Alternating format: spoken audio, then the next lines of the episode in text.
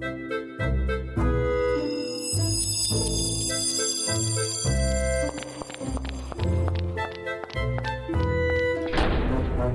to Puzzling Company, your home for at home puzzles and mysteries. Here are your hosts, Jared and Zach.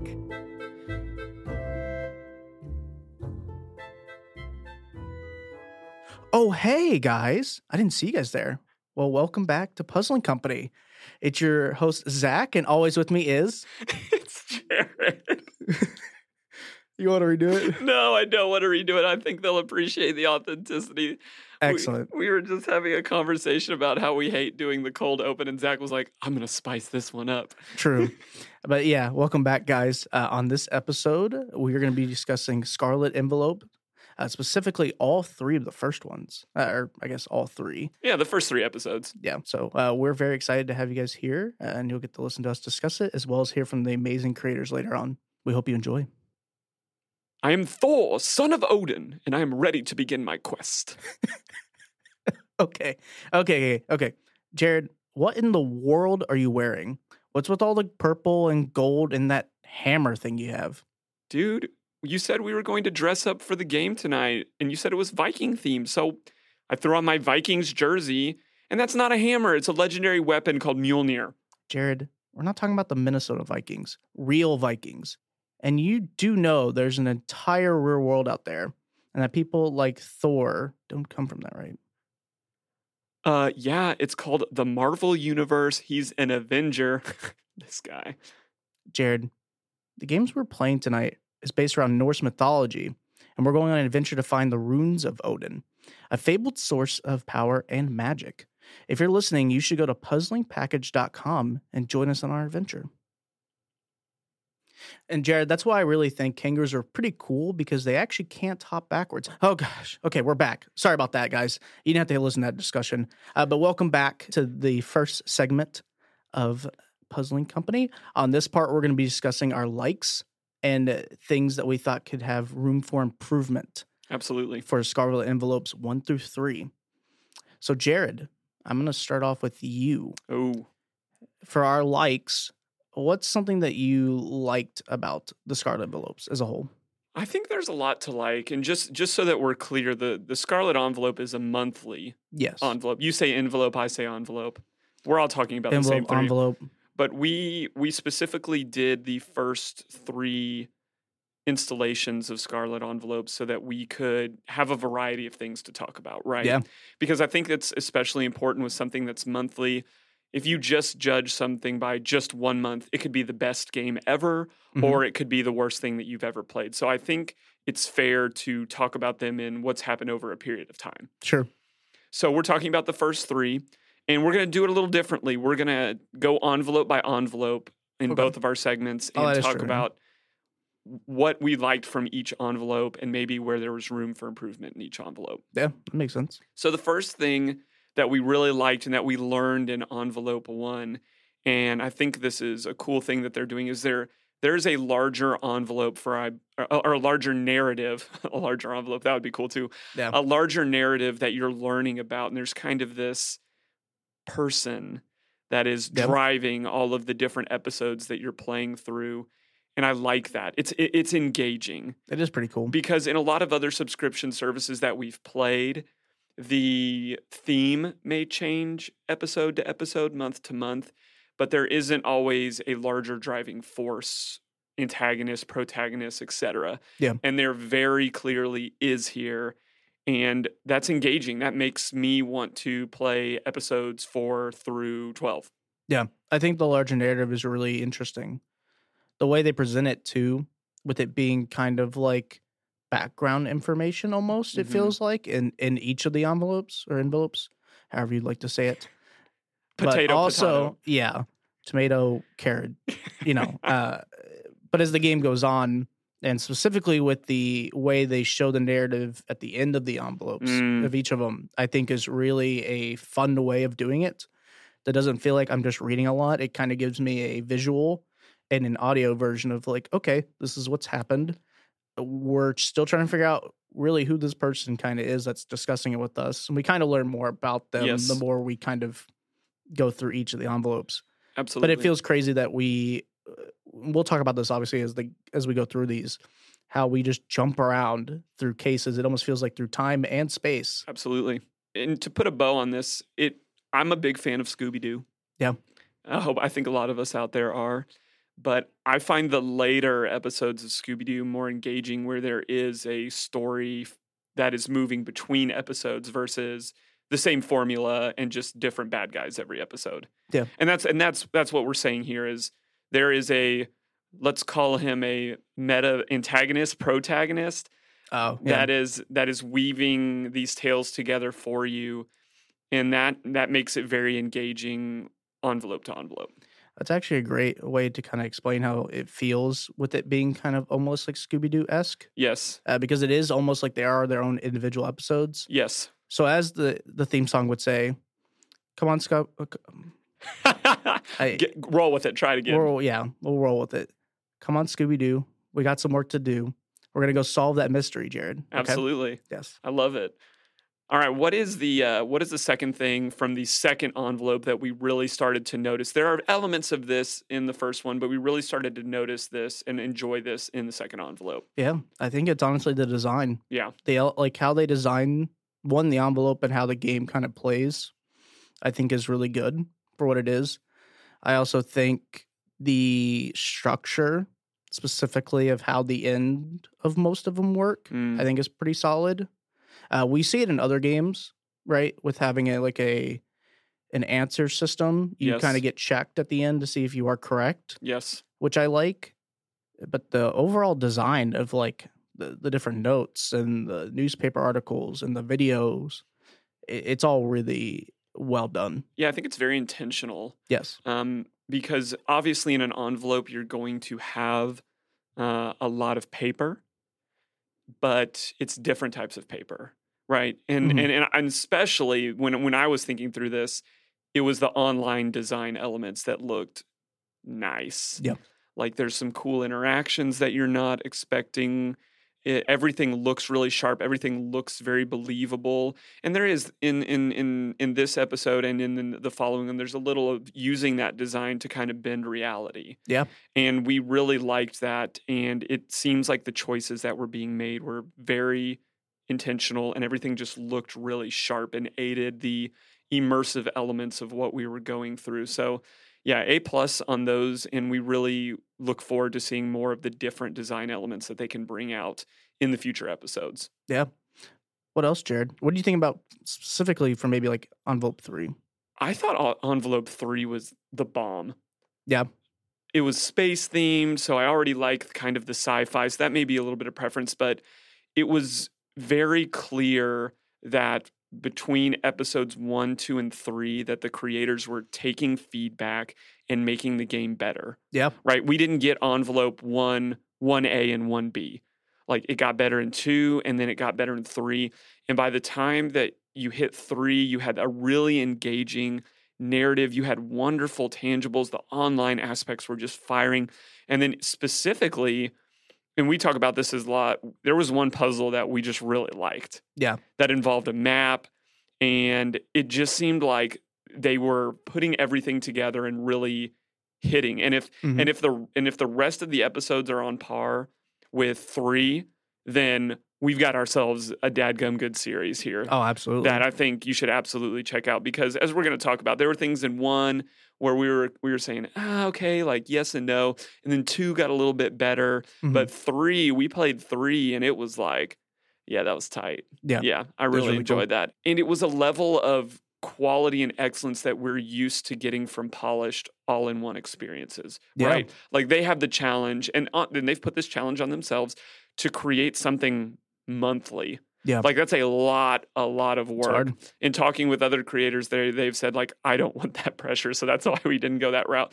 But I think Scarlet Envelope has kind of taken up that mantle, and if they can continue to produce things at the level and the quality of what was in episode three, I'm all in. Yeah. I'm all in. It- Definitely worth it. it was it was really really really really great. All right, so let's go now into talking about where we felt like there was room for improvement. As always, I always say this because it's one of my biggest fears throughout this whole process is that people are think we're going to be bashing games. We say these things out of love. We say these things as we do when we're talking with the creators. This is where we feel like there could have been some improvement in our Absolutely. opinion. Uh, first thing, episode one, envelope one. What did you feel like could have gone better in that? Well, I think the envelope just, you know what? You you know what? I'm going to say it again. I think that it just sucked. Okay. I, I I hated it. You know what? Every night when I go to sleep, I have nightmares of envelope one. No, I'm just kidding. Obviously, it's sarcasm again.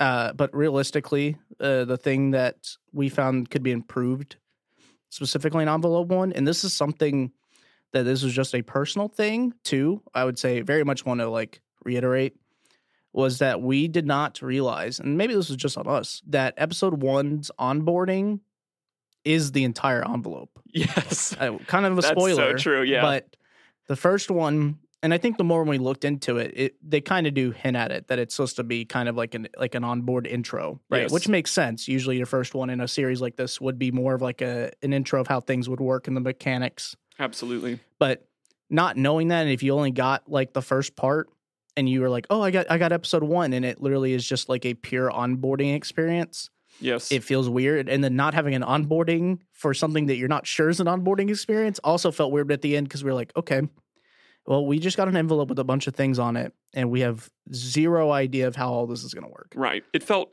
it felt random. It, it's very random. and and and it's supposed to but you don't what zach is saying is you don't know that it's supposed to be Correct. random you feel like you've got a little bit of this story and you're trying to link it narratively with this story and you can't until the very end but what we needed was some direction on where to start what to touch first where Yeah. to look first and then the experience as a whole onboarding you to the narrative series works Mm. but um, but one thing i will say about this is in talking with anna and lisa the creators is we got version one alpha we, we got the very first and i know that they Yeah. have very much worked hard to change a lot of that Mm-hmm. since this um, and again we say that because that's encouraging to hear for us as Yeah. people who play and review games to hear that owners and creators are taking honest feedback from people that are playing their games and not only making their future endeavors better, but making their past endeavors better because future people are going to play them. yes. Uh, so, but yeah, that is what we thought. We it's a cool idea to onboard the narrative, but if it doesn't, if you don't onboard your onboard, then it can be a rough opening envelope. And I don't think it was rough in terms of puzzle material. It just felt scattered and didn't have a clear beginning point. Yeah, definitely agree with that. Well, for thing number two, the, in in envelope number two, right? We're talking about the second envelope now. hmm We felt like, and this is this is something that we've actually discovered in quite a few games, but there is an issue with puzzle flow when you have the ability to discover puzzle answers without a place for puzzle inputs, right? Mhm. So there there is a point in this where if you choose to go path A instead of path B, you arrive with all of this information and it doesn't feel like you have a place to put it. Yeah. I think that was another part that we didn't feel as much in the first envelope because we kind of figured out the onboarding, but Sure. specifically in envelope two, it very much we realized how the game would play after playing the first one. We're Right. like, okay, so from a majority of it, we felt really solid, but then, like you said, having the like not knowing kind of how the like the solving outputs of it, it felt really weird having all this information and not knowing What to do with it. what to do with. It. You're like, okay, well, I've gathered uh, this person, this thing, this happened, but where does it go? I just now have like eight things I have held up of Right. information, and then it, when you eventually get to the end, then you get the system that shows you like. and you're like, you say, oh, it's an aha okay, moment. so now, aha, I now I answer everything I've learned, but it just feels weird where you're like, because there's other clues, right, that are just like the others, or that they're obviously very narratively tied to.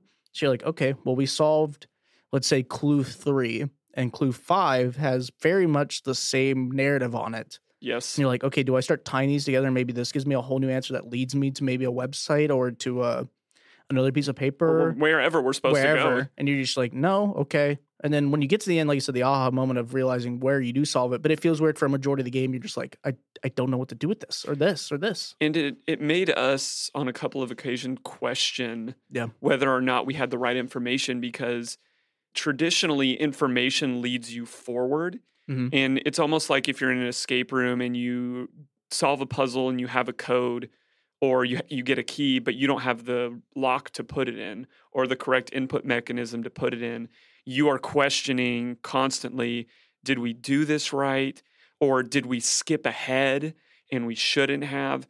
I think there's something important about giving players the place to insert the information that they've g- garnered from a puzzle Yeah. and then be able to move on because if we had had what we had at the end then we could have felt more certain about our answers Mhm. and just had a sense of i don't know if the right word is um, accomplishment but Yeah. we would have felt like hey we solved that puzzle yeah that fits that we should try that but for a majority of the game in that especially with the narrative element it's kind of a murder mystery type of experience in envelope 2 correct Yes. In envelope too, it is. Yes, and we were like, what do we do with all this? And it, and as we said, it does reveal itself.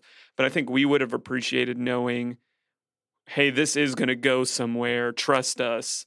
Um, hold on to what you need and bring it with you. Yeah, we've actually been playing another series, which we'll talk about on a future episode. Yes. But one of the things I find interesting about that specific series is that they do give you a hint very early on. Actually, usually in their first envelope, or their like, because they also do like an envelope type system. Type of things. Yep. Um, and in it, it very much tells you like, hey, this is kind of what you're gonna try to do, and this is your objective. You know, but you still have to figure out everything that goes in it. Sure. So you still have all the answers, but it basically gives you a heads up like this is what you're kind of looking for and this is kind of what you're wanting so that when you do eventually get to like a solution solver, you kind of go, "Oh, okay, well all 18 things of information I've gathered, I knew how it was going to go." Yes. Well, on this one you kind of just gather a lot of information, and you're just kind of hoping until the end. yeah. So, I I think it's something small, but it definitely kind of throws. I could understand, like, I mean, it threw us off at points. I could see how for other people, it could also throw them off. Like, I'm not sure my answer is correct, and then you get to the end, and you realize you threw off yourself entirely because you weren't sure. at that point. Absolutely.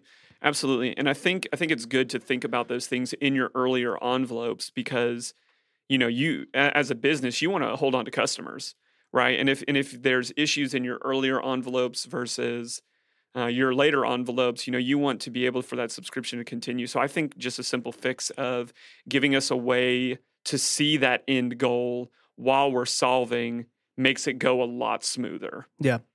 Uh, Zach, what was the last thing? Uh, and this is a little, we talked about, we, we joke about this from time to time. Yes. What was the last thing uh, from envelope three? And I really feel like this was through some, most of the envelopes we played. What, what did we have an issue with in envelope three? Yeah. Uh, so actually, this element does apply to every envelope because it does specifically go to the end of each. Yes. So, without telling you too much about it, I'm gonna. I I have to tell you, obviously, a very simple part of it, but I'm gonna try not to give away too much. There is obviously, as we talked about early on, there's a larger narrative with someone else involved who's kind of leading you through different cases through times and space. Yes. They, of course, want to keep themselves secretive and not to give you either a information about who they really are Sure. or their identity or their voice, and specifically, This You- person lives in the shadows. correct. They And thrive on anonymity. they yeah they want to be cryptic and that makes sense now when you watch the at, at the end of each game there's a video that explains the full narrative that you should have learned through the game yes. and just kind of gives you like a, a solution as well and then ends the the voice it's it's supposed to be cryptic and it makes sense so it's very like stat and not staticky but it sounds really deep and you can't understand you just you can't understand them and it's supposed to kind of be that way it makes sense And there's they, subtitles. they give you subtitles Yes. to match it but it feels really when the video is like four minutes long after your game and it's talking about the entire story that you learned and you just hear and it says the galactic empire has done this you're like uh okay which it, like i said it it makes sense to the game but for me i almost wish maybe the cryptic voice sounded less Crypt- distorted I agree. so that maybe it still sounds deep but it sounds more like i could understand it and it could have been just us but Right. it it threw us out of it when we got to the end and we're like we realized that it's telling us the narrative that we did learn, which we liked the narrative very much, but then just being like, okay, what's what we already have heard, and I can't really understand it, so I don't know if I really care to fully listen through it. Right. It's uh because it's what you've worked hard for, right? It's Yes. it's the payoff at the end of the episode. It's the reward that you've worked hard for. Mhm. And uh it's not the end of the world, but we just think it's funny because we always turn the subtitles on. Yeah. And uh, but we do want a more clear voice. Anna and Lisa were asking for a clearer voice, uh, still cryptic. Um, but we would love to be able to understand that person at the end. The rest of the video is great though. Oh yeah, I like love the, the- character. The character itself is good. Yes, And then I also like that it does bring video and picture elements into the videos to kind Agreed. of keeps like I said, it it's a doesn't get up telling the recap. story. It's a recap. It, it- Yes. and, and and and that's a good point too. Not a lot of games recap you. yeah, it they does a do. really job of they doing they help, they recap. recap the narrative, and that's I think we should have put that in the likes. Is there's not a whole whole lot else doing that. You're you're supposed to make sense of it on your own, but they kind of help do that. Yeah. So overall, I think Zach and I really enjoyed the Scarlet Envelope. Scarlet Envelope was great. We're literally watching this company grow Yeah. and it's a lot of a lot of lot of fun for us to see passionate people get better at their craft. Yes. And that's not to say that episode or episode or envelope 1 was bad. It wasn't. It was enjoyable. We had fun with it, but the amount of growth that you can see between episode 1 and episode 3 is really really cool. Yeah. Um it's it's watching people who are newer to the industry go on a journey. And like I said, if if if we have envelope four sitting back in our office right now, we'll probably play it in the next week. If it's anything like episode three, I'm I'm in. I'm Yeah. hooked. I'm hooked on the larger narrative. I want to know what's going on, and I'm having fun going place to place solving puzzles. Absolutely. All right. Well, that is the end of our first segment. Y'all hang around. We got puzzles to the people coming next. Solve puzzles, write reviews, win prizes. It's time for Puzzles to the People. Jared, Jared, Jared, Jared, Jared, Jared. I found this really cool box outside. Can we please, please, please, can we open it? Are you out of your mind? Look what it says on the box. It literally reads root of all evil. There's no way we're opening this box. Oh, come on, Jared. What's the worst that can happen? Have you ever seen a horror movie? Listen, you don't split up your team. The basement is not a good hiding place. You don't give cute little creatures water. And above all, you don't open the mysterious and creepy box with the word evil on it. Please, Jared. No! But if you're listening and you have more guts than me, you should actually head over to crackanutmysteries.com and pick up a copy of Root of All Evil. Um, Jared, I, think I need to tell you something. Welcome back, everybody. We are now in our second segment of the show, which we called Puzzles to the People. In this section, we actually spend a majority of the time reading your reviews. So if you're leaving us reviews, shout out to you. Thank you so much Shout for your feedback. Uh, we'll be sure to mention your name if you leave it in there. If not, you will be known as Anonymous. Ooh, kind of like our meta character in this series. yes. So what we do here is I always pose a comment, question, idea to Zach, ask him to agree or disagree with it, and then I usually chirp in with my own opinion at the end. But let's start off with some of the feedback we got from Scarlet Envelope. This is a quote from Anonymous.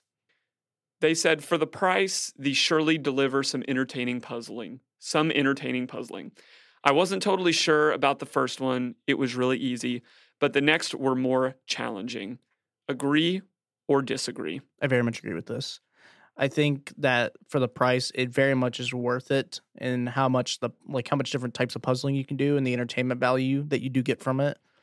The first one, when we find out it is supposed to be a full onboarding experience, essentially, it is a lot easier, in my opinion, than and then two than three. Right, and the meta puzzle, the meta puzzle of number one makes it really easy. Correct. Yes. It's like it's a point. It, it's not supposed to be like the most difficult, or Sure. at least I, you know, in in al- the version Right. alpha that we had, it wasn't. I supposed to be wouldn't- crazy I- difficult. I wouldn't lead with a difficult oh yeah, game to my either. series. Yeah, Yeah, uh, it was very easy. Like when we when we completed it, we were like, okay, this is good. Like I we thought it was really interesting, but it felt crazy easy, especially with a lot of the the small puzzles that lead to the meta puzzle.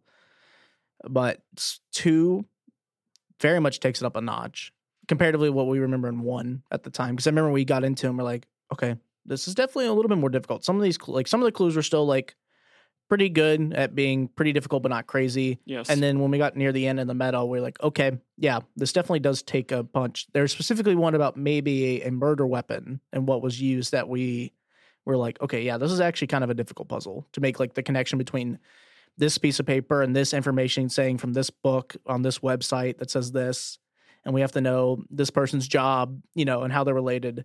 It very much felt like it was definitely a step up. And then when we got to envelope three or episode three, it very much jumped a whole new level. Absolutely. Uh, it still did a good job of like slowly escalating through the actual envelope itself, spe- specifically in three. I think three was great at it, where it starts off kind of like, okay, this is kind of the intro, this is kind of the information you're going to gather here. And then you do a certain puzzle in it that gives you a database to more information of how to solve more of them. And then it gets harder and harder and harder until you get to the meta puzzle, and it gets probably the most, I mean, obviously the most difficult it will get. And it, it does a really good job of that. I agree. No, I agree uh, with the comment as well. I think the games do offer very solid puzzling. They're fun, they're unique, uh, and worth your time puzzling. The first one is a little easy, but again, I said it a second ago, it's intended to be. Yes. And I know you, for a lot of people, they only get to judge a game and whether they want to continue on with a subscription by the first envelope. Yeah.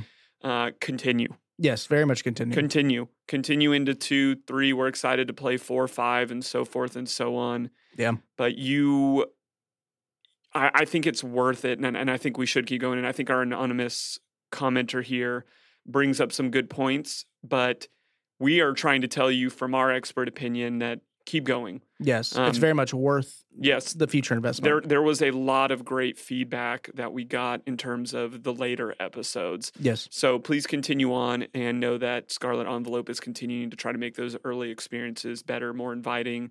And the other thing, I think this is a good time for us to talk about this is the subjectivity of difficulty, sure. right?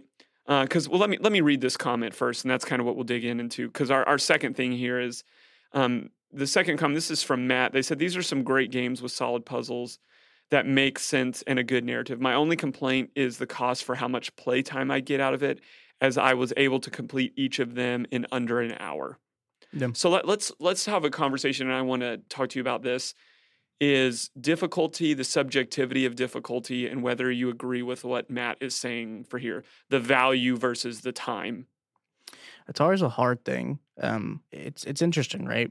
The way I would look at this is that when I've ever had this question before, specifically, it's either with events or it's video games for me personally. Sure. It's like okay, you know, an average video game, no matter what it is that you're buying, if it's if it's Madden, if it's World of Warcraft or whatever you you you play, you have to also think about okay, well, if I'm spending, let's say in WoW, it's fifteen dollars a month. Am I getting fifteen dollars worth like a month worth out of this in time? You're like, yes or no. You know, in Madden, it's a one time thing, but it's like, hey, you're paying sixty dollars, you know, to play this game. Yes. So then for you, it's always up to, and I think this is the hard part, is I'm gonna uh, probably agree mostly with this comment, but I think the thing I want to say is, I think it's on personal level what you find, uh, like good for time versus price. Yes. Because if I'm like, okay, let's say I spend, you know, twenty dollars. For me, generally, when I do video game versions, right, just so I have like a comparison, I'm like, okay, if I spend twenty dollars and I can get like two hours out of it, that's really solid, you know, in, in pure playtime. Now, in some experiences, like when you play like escape rooms, right, obviously those are going to be more expensive Sure. generally. When you do uh, at home puzzles and mysteries and stuff like that, generally some of them are a little bit more expensive for the amount of time you actually play, but you're getting really solid products Yes. or potentially more down the line. For these games, I thought they were worth the price. Now, I could understand where Matt is coming from, though, where if you just blew through some of them, you're just kind of like, okay, well, I, they were good, but I like I had no real like Right. challenge, and I felt like I spent more than the time I actually got to invest into it, which makes sense. It's to me, it's I'm gonna I'm gonna disagree with what Matt says because I think you if you're a veteran puzzle player, you have to know what experiences bring what to the table. Sure. So, would I personally gather four other friends for one night and have one scarlet envelope to work on? No. Absolutely not. I think this game is best played with one to two people when you have an hour, hour and a half of time based on how many people that you have, and then it's an enjoyable experience hmm right so there's there's just so much subjectivity but generally like if you're buying like an exit game or an unlock game they they are about anywhere from 10 to 15 dollars and they market themselves as an hour worth of time Yeah. scarlet envelope in my opinion is offering some very different things at the same price point regularly Yeah. so they're giving you consistent content That's also true. yeah, so absolutely it's worth it. Yeah. Like it's not a question. But then you have to know how to frame it. Puzzles and different puzzle games are a dinner plate. Scarlet Env- Envelope would not be my main course, but it is the perfect side or dessert to go along with a puzzling night. So I wouldn't just play a Scarlet Envelope for like a game night. Mhm. It would be one of many things that I would play.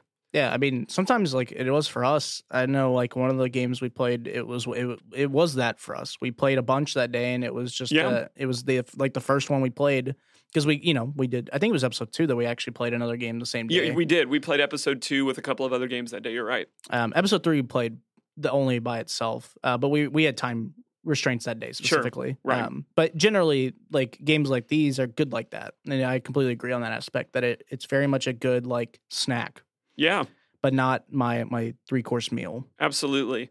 It uh and, and and it has value in that is what I'm trying Yes, to say. very much. Because uh you could you could get 3 months worth and have a night and then that's what 14 45 dollars for a 3 hour game night. And that's, That's good. that's, about really good. that's about what you're paying. But I I and then you have different things that you're going through so I think the value is here.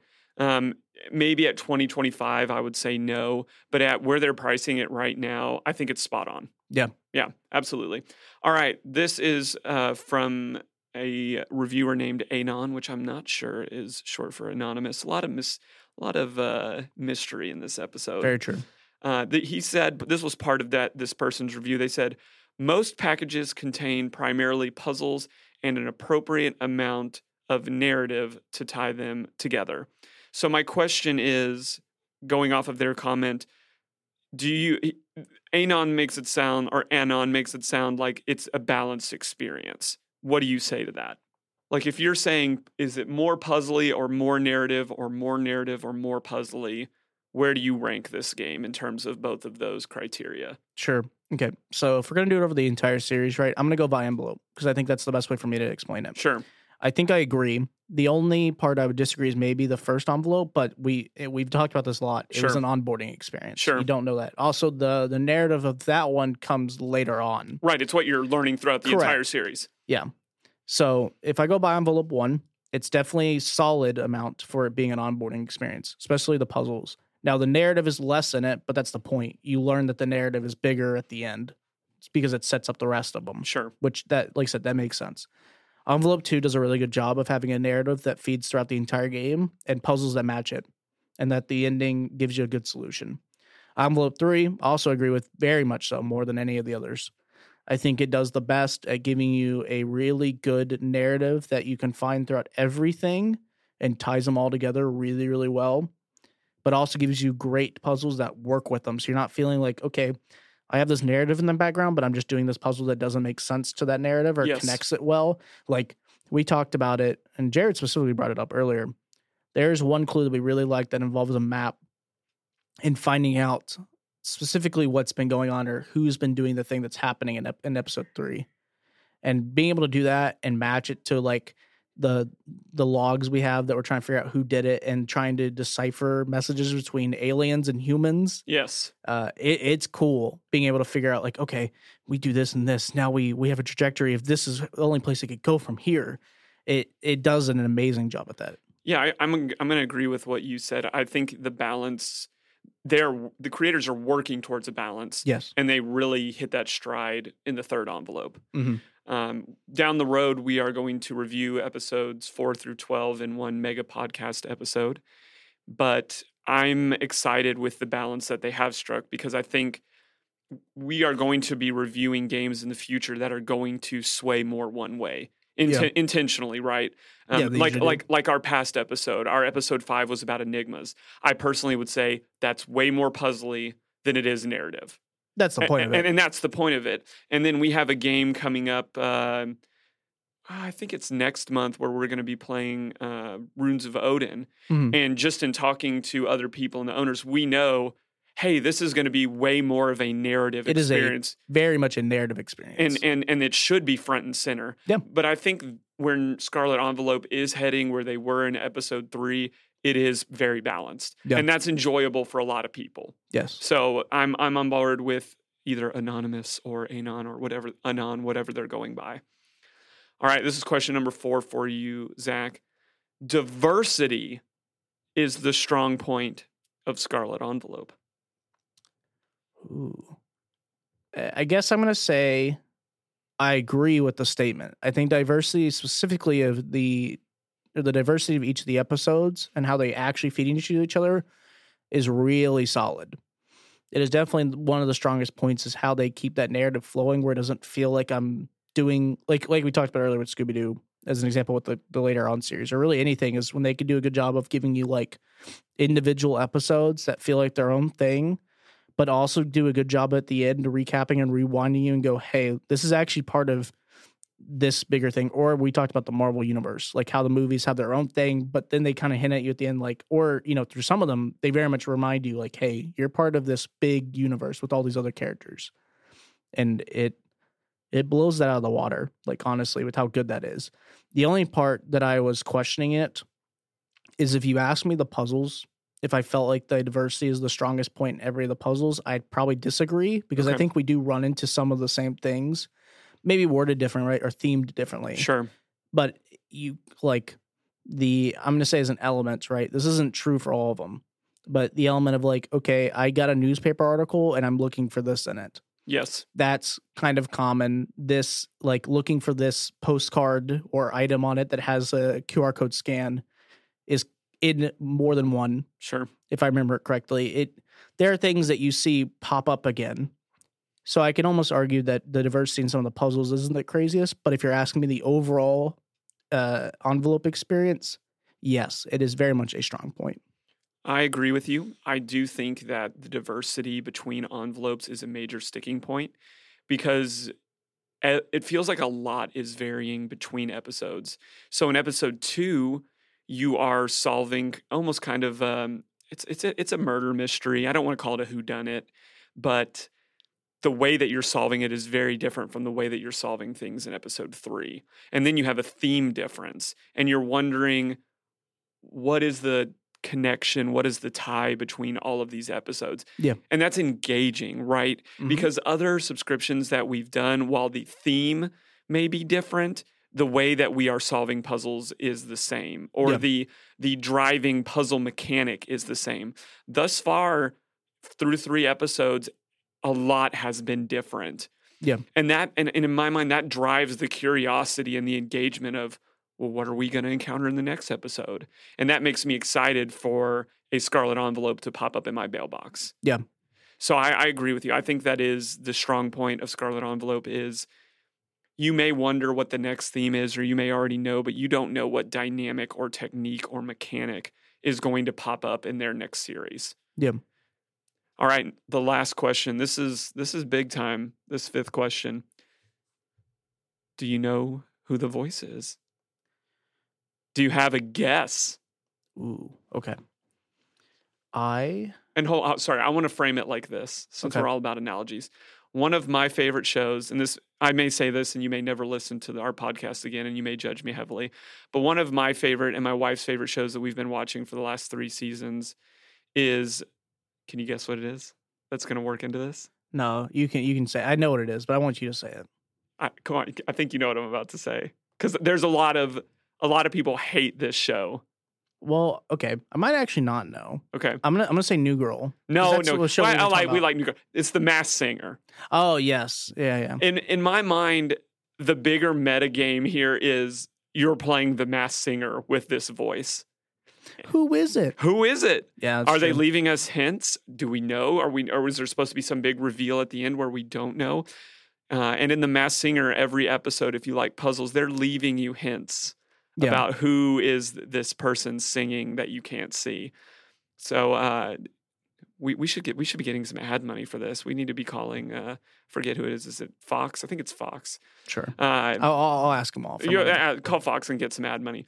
But that's that, that's my question. And in kind of a funny way, you, do you have any guesses who our uh, our masked uh, meta meta character is? Okay.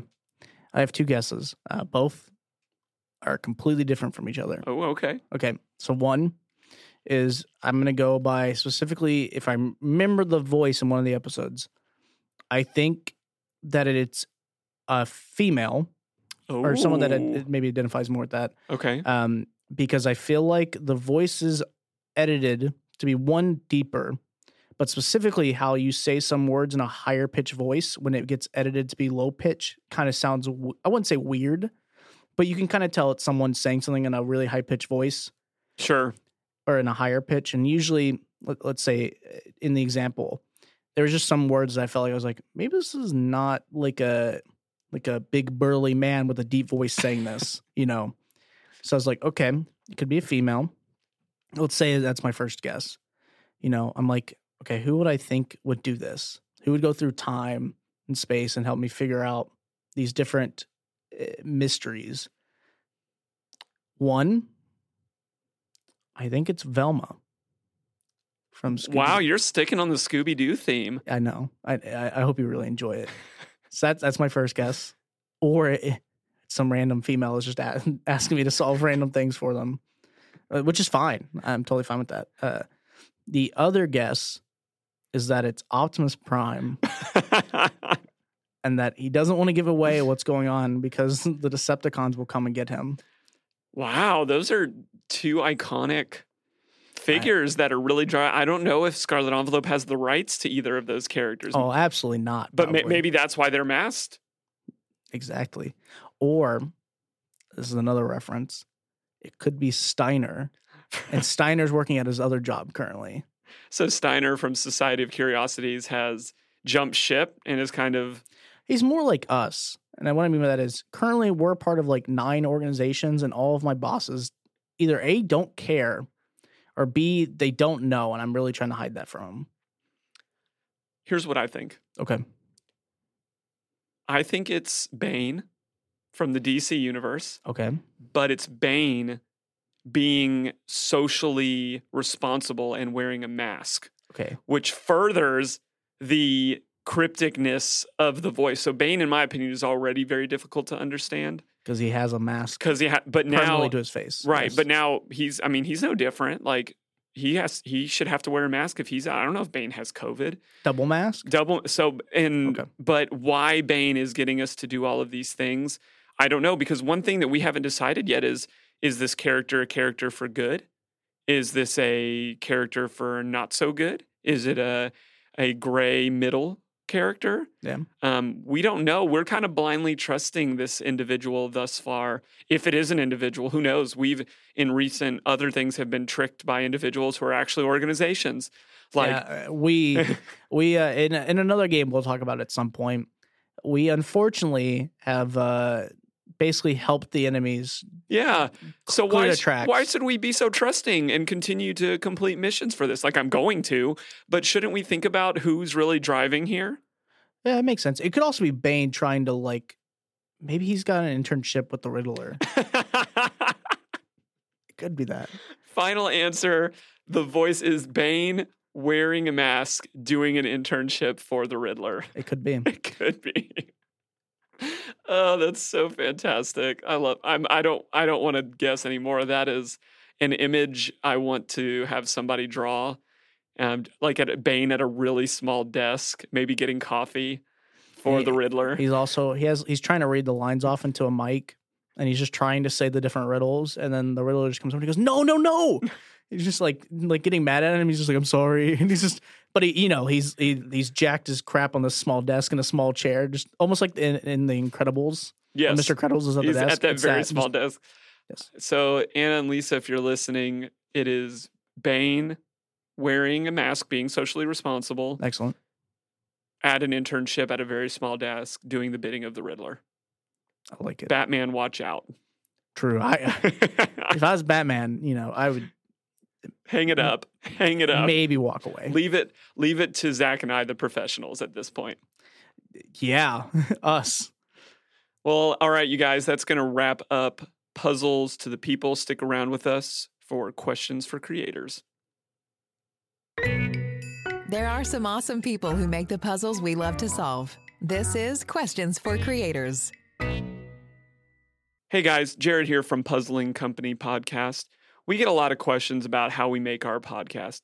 The truth is, we belong to a great podcast network called Rogue Media Network that helps us produce our episodes. They can do everything from help you craft, record, and edit your podcast. If you've got a story, they can help you tell it. Check them out at roguemedianetwork.com. Welcome back, guys. Uh, we are now in our segment called Questions for Creators.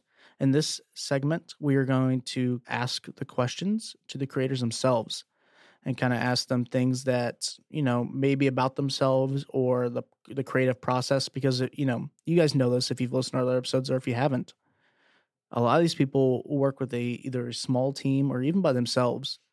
And the amount of work they put in these games sometimes is is insane Yeah. when you really look at it. And we've been able to have some amazing people on the show so far. And actually, for today's episode, we get to have two amazing people on. Yeah, we do. We get to have Anna and Lisa, the co owners and creators of Scarlet Envelope. And they're a lot of fun. Yes, they very much are. They're they're a really fun dynamic. It's always a joy to catch up and talk with them, and we're excited to hear from them. Yeah. So, in just a little bit, we are going to ask them the questions. Well, why don't you kick us off with that, Zach? Sure. So, question one will be tell us a little bit about yourselves and what you were doing before Scarlet Envelope. Hi there. My name is Anna. This is Lisa. Hi there. and we are Scarlet Envelope. We are a Toronto based couple. We have a Russian background, two dogs, and a passion for puzzles. Um, Scarlet Envelope is our first puzzle project, the first game project, the first crowdfunding experience. So there are a lot of first times here. And we are really glad to be here on your podcast. okay, so um, Anna is a PR major. uh, yes, and Lisa's got some education in engineering and architecture. Uh, but my whole life, I was really a digital marketing strategist and a social media um, strategist. And I was designer. Yeah, she's a professional designer. She led like a team of professional designers and stuff like that. Uh, we worked together for a long time before starting our own little boutique agency, which pretty much means it's just Anna and Lisa, you know, working in their pajamas at work. Um, Just like Scarlet Envelope, but uh, just like Scarlet Envelope, but doing like boring things. so um, it was a content agency. I mean, it still is, but we do less of it now because we've got Scarlet Envelope. Mm, we are creating web designs, um, email marketing, um, managing social media for clients, making promotional videos, things like that. So we do feel very comfortable creating things. And that's why when we came up with Scarlet Envelope, we thought, oh, okay, like a good amount of time. Uh, we're just going to be doing the same things, but for our own project. And not, you know, for clients like, I don't know, someone selling shampoos and we're making a video that's, you know, shampoos reach. I mean, that was fun for a while. And then it just got, um, I don't know, the same every time you do it, I guess. I'm gonna make a shirt. She said. Oh my God, yeah, I can't make it short. Do you want to make it short? Anyway, uh, in a nutshell, with Scarlet Envelope, we get to do the same things, but for crazy worlds. Like, you know, we're taking you to space, or we go into the 19th century France. And we're still making some videos. We still work with some audio files. We create some designs, uh, produce promotional materials, kind of that look like, you know, letters and pages from encyclopedias and stuff like that. And we can really make them look and feel real. And I think that's what our players appreciate. And that's what we really like to do. Question number two is How did you come up with Scarlet Envelope and what drove you to take a chance on doing it?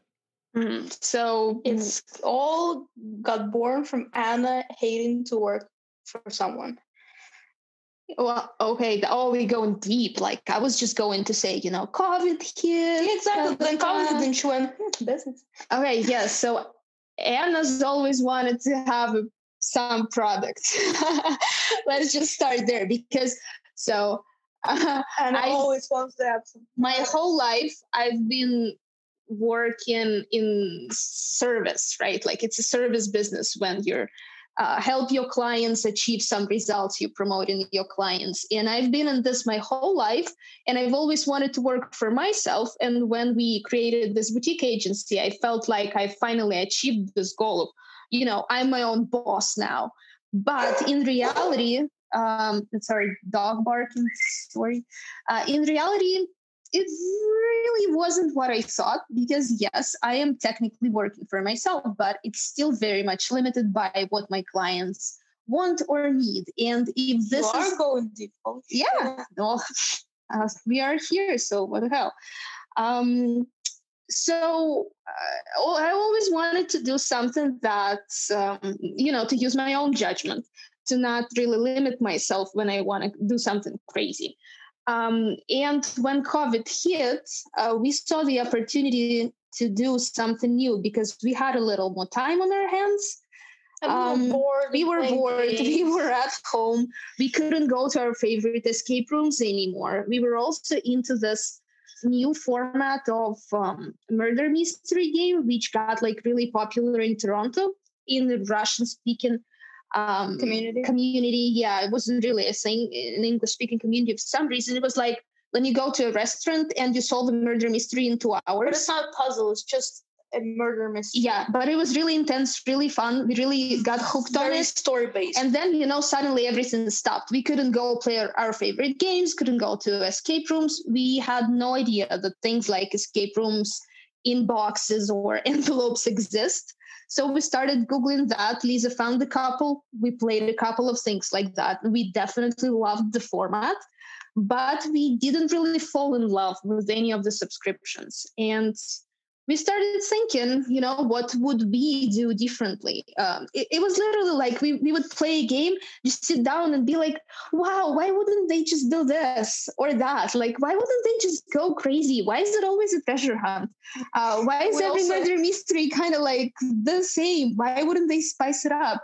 And then I was like, okay, well, how would we do it? And I literally sat down, ran some numbers and got surprised because the subscription model seemed really interesting in terms of uh, you could actually be making money on it. That was a revelation for me personally because um, even though I've been in so-called creative business, uh, all this content creation and marketing is you know considered to be a creative niche but I really never thought that you could actually be making money, uh, hopefully one day even full time without any side hustle, um, just by doing something purely creative. Like you create something that never existed and you just put it, you know, there in the world. It's just there now and people like it or they don't like it and they pay for it or they don't pay for it. And I don't know. I know right now it sounds funny, but it was literally a revelation for me. And I was like, "Uh, this is seriously something that we could be doing and we could be paid for it. And we tried, and we had no idea how actually stressful it would be and how much work it would be. Eh, but uh, no regrets, absolutely. It's been a wild journey. Some regrets, a little bit of regrets, just in terms of we maybe could have given ourselves um, more time. deadline. Um, yeah, but we were under pressure. Um, and so inexperienced.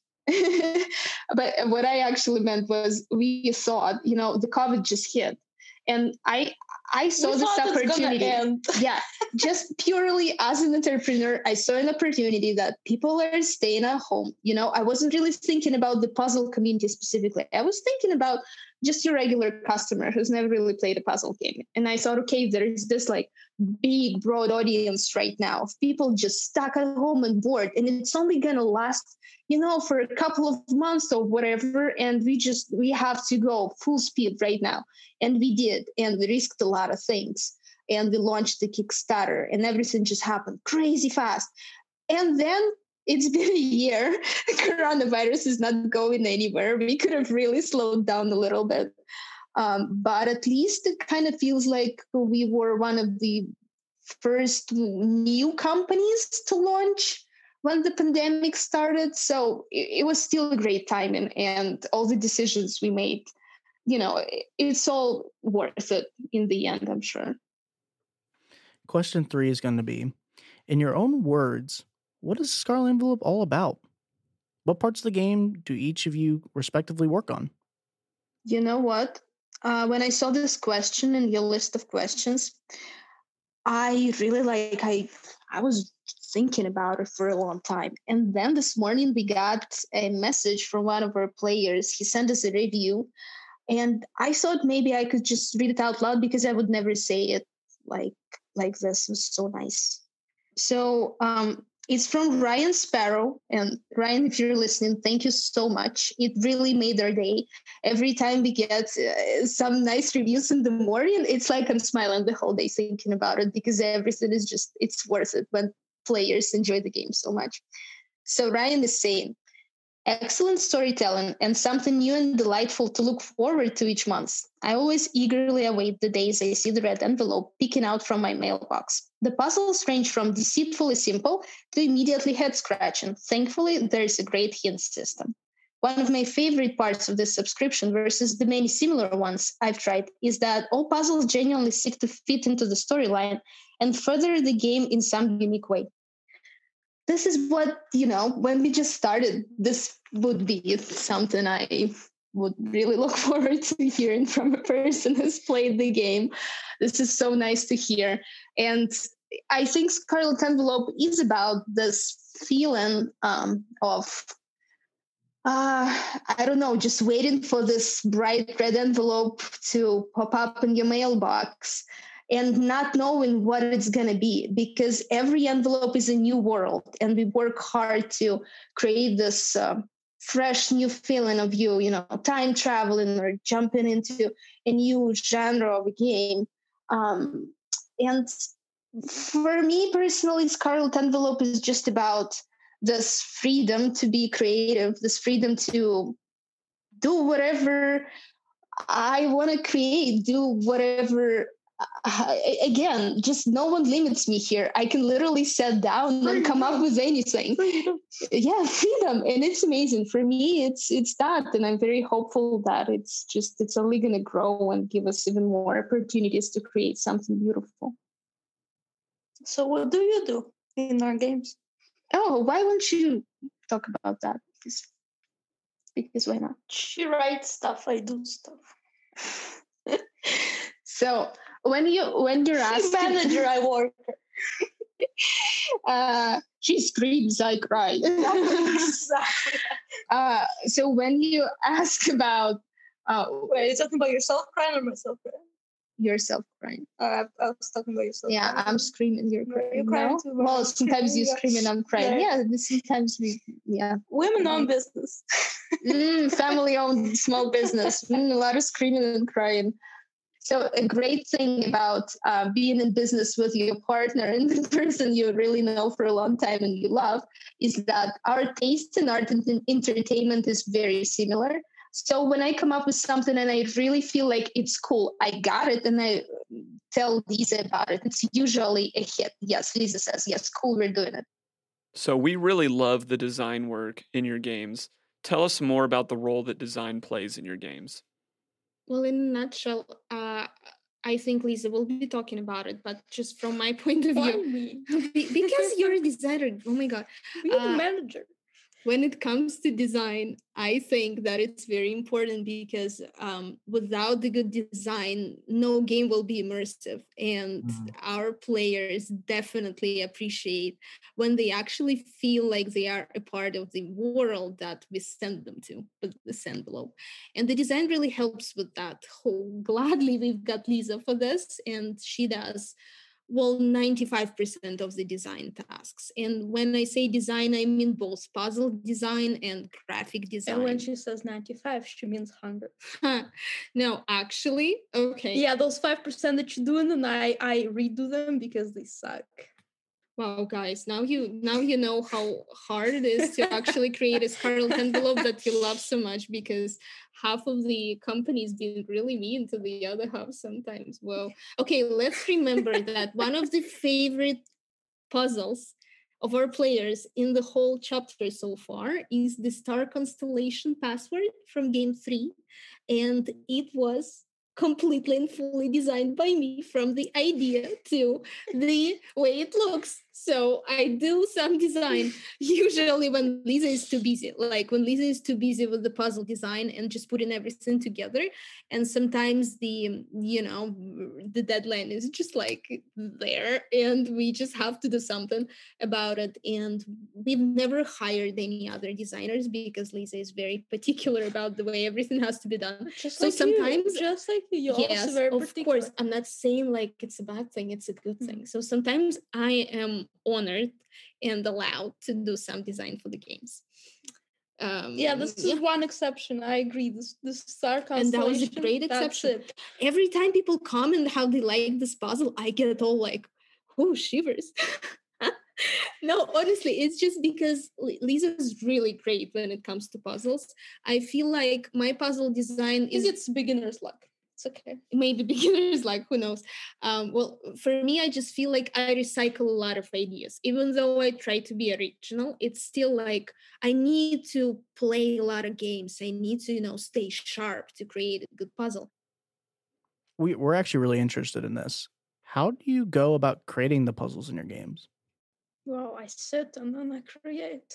That's it. Just comes to me. The, That's the so God, the. God speaks to me. That's I'm so like, helpful for the young creators out there lisa but like honestly, I don't know. You just think about the things that could be in this era, on this envelope Oh, okay. that fits in the story, and then you go, well, what can I fit into the encyclopedia page or something? yeah honestly lisa usually gets uh, like a 30 pages long Yeah. structured google document never from me read. that says okay here's the plot here are the characters here Here's the items. here here here's the twist here's the goal and here are like eight items or usually it's like 10 items but we don't take all of them tell me what works tell me what you can do with them um, i've got some ideas you know sometimes I, just come up with ideas right away and i just tell her okay there has to be an encyclopedia page two-sided it has this and that here's the imagery go for it and sometimes it's just like i literally go we need to fit two puzzles i have no idea what we're doing with them I have no idea where they're gonna go. Just please save us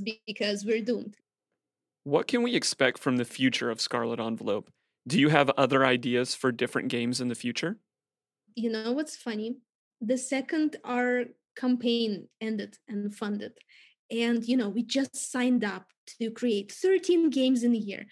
First thing we're asked in the first interview is what's gonna come next? And we're like, whoa, whoa, give us a second.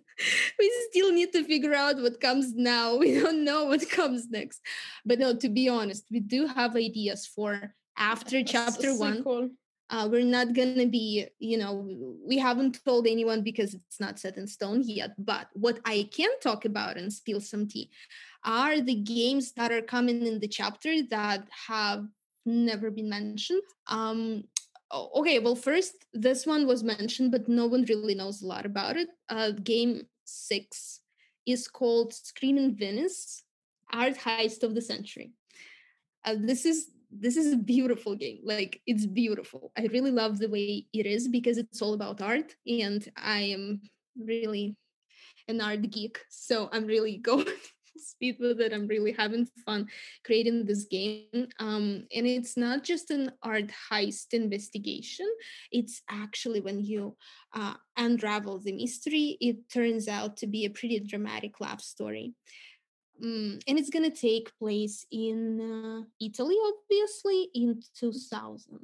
Ten? Year 2000. Oh, no. 2000. Yeah. Shit, no wonder. Yeah, it's uh, it- it's fun. I really I really like the way. Yeah, I haven't seen the 30 page document yet, so I don't know much about that game. But the document already exists and it's almost done.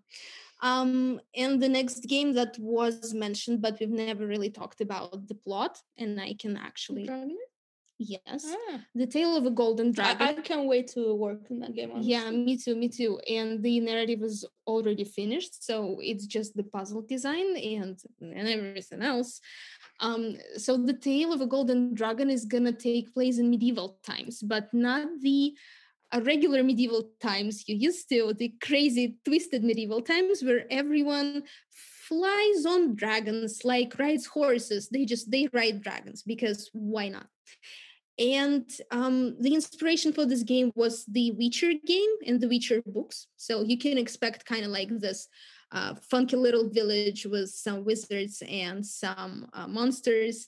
And there is this, there's obviously a castle, was obviously a princess. And this princess got herself a cool, expensive toy, the golden dragon, a very rare type of the dragon. And the dragon just went rogue and just burned the whole village to the ground, which is definitely not cool. And you're gonna solve this problem for the princess. Um, and technically, it's gonna be like a treasure hunt game, which we've never really had before. Okay, this is a question for everyone. What games are you playing currently that you think our listeners should check out? Mucho muerto. Yes, love it. definitely. Um, probably the best game in But the it's not a industry puzzle game, that's I've played thing. so far for me.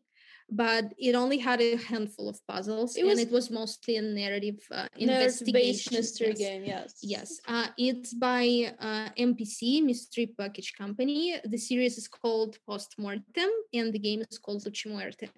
It has beautifully made physical items in a beautifully written um, story, and it's just the narrative just unravels the way you want the beautiful detective story to unravel. It's just I was enjoying every plot twist. Every step we took made sense. Everything was logical. They gave just enough information for you to really you know sit down and think to, to really work through all the information that you got and we solved it and we loved it we felt really good about ourselves i have a pin and i'm for the first time in my life so excited to have a pin i never got this before you know like You I, turn into that person. I am because now I feel this. Now I feel this. You know, before that, when people were asking for a pin, uh, when we had the Kickstarter campaign, we weren't really getting it. Um, I mean, we we, Yeah. we made the pins. Don't get us wrong. We have like 250 pins ready for Nobody people saw them yet. nobody saw them yet but we do have them Uh, but we really like it was a mystery for us why everyone wants pins like okay you want them you can have them kind of thing but now i actually really get it She wasn't as excited about our own pins as about the Yeah, NPC pin. Jesus yeah because i felt i felt like a part of the story and this is what the detective investigation um, has to be like that's why um, the problem is it's sold out on the website right now. I checked recently but guys keep an eye. It's it's a beautiful game and i really recommend it. And probably all of them in postmortem series. I don't know but i'm definitely purchasing all of them to try them out. Um and foo, foo, foo, what else? When it comes to puzzle games I want to give a shout out to Bluefish Games and the King's Elevator game. Bluefish? Games. Um, the King's Elevator is amazing value. Um, it's uh, it's packed with really cool original puzzles. The digital production is beautiful. It's fun and light and relaxing. Just I found it perfect for the you know evening after a busy day when you actually kind of feel like oh can i really you know does my brain work anymore but you do want some entertainment and that's what it is some pure really fun entertainment. Hmm. we really appreciate everyone who took time to listen to this podcast who's interested in, in our story who plays our games um, you mean the world to us. And because of you guys um, you allow us to do what we really love um, almost full time now and we love it so much. And um, your trust is everything to us. And i just want you to know that whenever there is anything you want to ask us or anything we can help you with just always feel free to reach out to scarlet envelope. We don't bite uh, and we love connecting to everyone in the industry. Well, that's going to wrap us up for our sixth episode That's it. That's all we have. That's all the time we have today, Zach. You, we have jobs, we have other games to play, It's not fair. but we really enjoy playing the games of Scarlet Envelope and getting to know them as well. Yes, very they, much so. they are a Canadian dynamic duo that we will be enjoying their creations for a long time. hey. Hey, shout out to the Great White North. And we're just excited. Anytime they want to come back, we'd love to have them. Yes. That's going to take us out for today. If you would, if you would subscribe to our podcast or just put it on a routine download, that would mean the world to us. It helps us get our message out there about great games better, and it Yes. would just mean a lot. For our creators, you can find their creations at scarletenvelope.ca. Don't do.com. You won't find them. you won't. Scarletenvelope.ca. That's like Charlie Alpha for being military. Nice. Yeah, you didn't think I knew that. ScarletEnvelope.ca. You can find them on social media as well at Scarlet Envelope. And find us. Come visit us on Facebook, Puzzling Company, or Instagram at Puzzling Company. And be sure to come back next week where we'll be actually talking about uh, a game from overseas. I'm talking about the legendary game known as the VOC Treasure. Whoa. That's going to be exciting, and we will catch y'all next week. See you guys. Thanks for listening. Find us on social media at Puzzling Company and online at puzzlingcompany.com. Check back weekly for new episodes. Until next time, keep puzzling.